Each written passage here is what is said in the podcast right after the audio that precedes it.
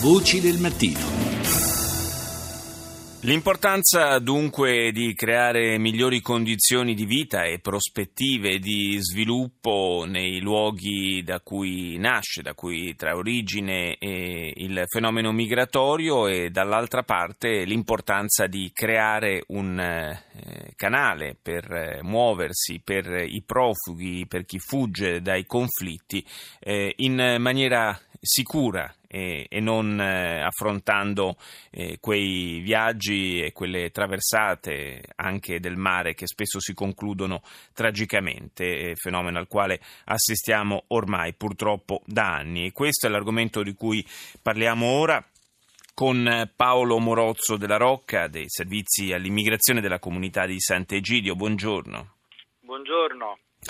Il, eh, l'esperimento, diciamo così, del, dei corridoi umanitari già testato in Italia grazie a un accordo con il nostro governo, adesso viene esteso e trova applicazione anche oltre Alpe e grazie a un accordo che è stato eh, firmato in maniera eh, ufficiale, direi eh, con eh, una, anche una particolare enfasi che è stata posta dal presidente francese Hollande eh, nel corso della cerimonia all'Eliseo. Sì, l'accordo, l'accordo, in Francia con il, con il, Ministero degli Esteri e con il Ministero degli Interni francese è stato firmato martedì. Prevede l'arrivo in Francia di 500 profughi eh, siriani presenti in Libano che troveranno in Francia un'occasione di inserimento sociale. Eh, il problema vero è che eh, i paesi limitrofi alla Siria accolgono molti profughi, ma è un'accoglienza che non dà futuro, sì. è un'accoglienza che poi crea eh, le premesse di futuri conflitti, perché poi la lunga vita in campi profughi, senza scuola, magari senza assistenza sanitaria, eh, poi crea effettivamente le premesse di una non vita e anche di grandi pericoli. Questo porta molti poi a tentare la via dell'emigrazione eh, affidandosi ai trafficanti di morte.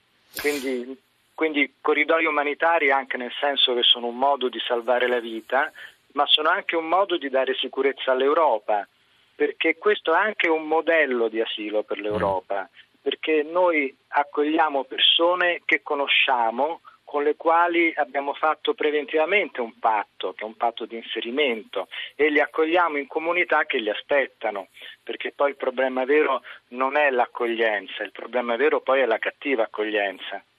Certo, il, eh, il, problema è che naturalmente eh, quando guardiamo ai numeri eh, del, degli arrivi di, di, profughi dalle zone di guerra, eh, parliamo di decine di migliaia di persone, eh, quando non centinaia di migliaia, eh, insomma è chiaro queste poche centinaia per quanto siano un esempio virtuoso purtroppo sono anche una goccia nel mare.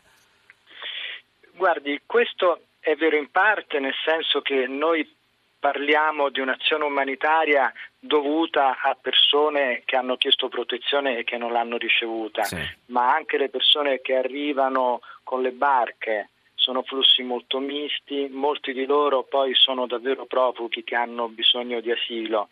Eh, I corridoi umanitari non risolvono tutto, però danno una indicazione una di queste indicazioni è che anche la lotta al traffico clandestino di persone si può fare realizzando dei canali di ingresso legali. Questo ha un valore anche al di là della crisi siriana, a mio parere, eh, perché eh, se si può venire in Europa legalmente, magari non subito, magari anche non riuscendoci, ma si può giocare la possibilità di venire legalmente e questo sarebbe davvero una risposta. L'altra grande risposta è occuparsi dell'Africa che per l'Europa è una grande risorsa e lo fa troppo poco, con poca fiducia in se stessa direi e con poca consapevolezza del, dei vantaggi che questo avrebbe.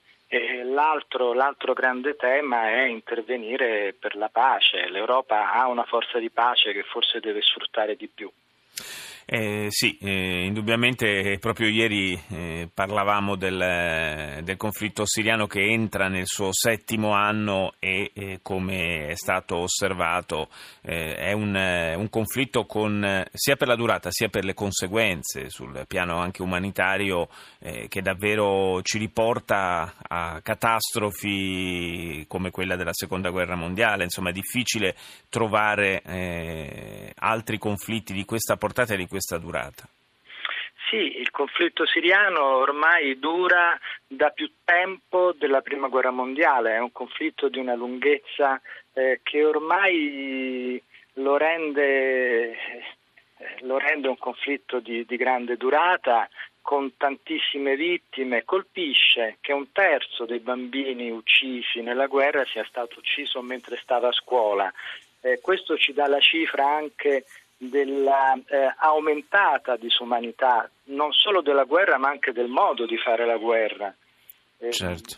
Credo che oggi si, si, si faccia la guerra eh, e si pensi la guerra e il conflitto come risoluzione dei problemi politici in modo veramente troppo semplice al di là della crisi siriana io credo ci sia un problema di rimettere al centro delle agende politiche il tema della pace. Sì, cosa che eh, si fa troppo poco, lo mh, mm, vediamo anche dal, proprio dal linguaggio eh, politico, dal linguaggio delle, della diplomazia internazionale che sempre più spesso è inquinato eh, da, da, termini che dovrebbero eh, forse essere confinati altrove, non dovrebbero appartenere alla quotidianità appunto della diplomazia. Io ringrazio Paolo Morozzo della Rocca della comunità di Sant'Egidio per essere stato con noi.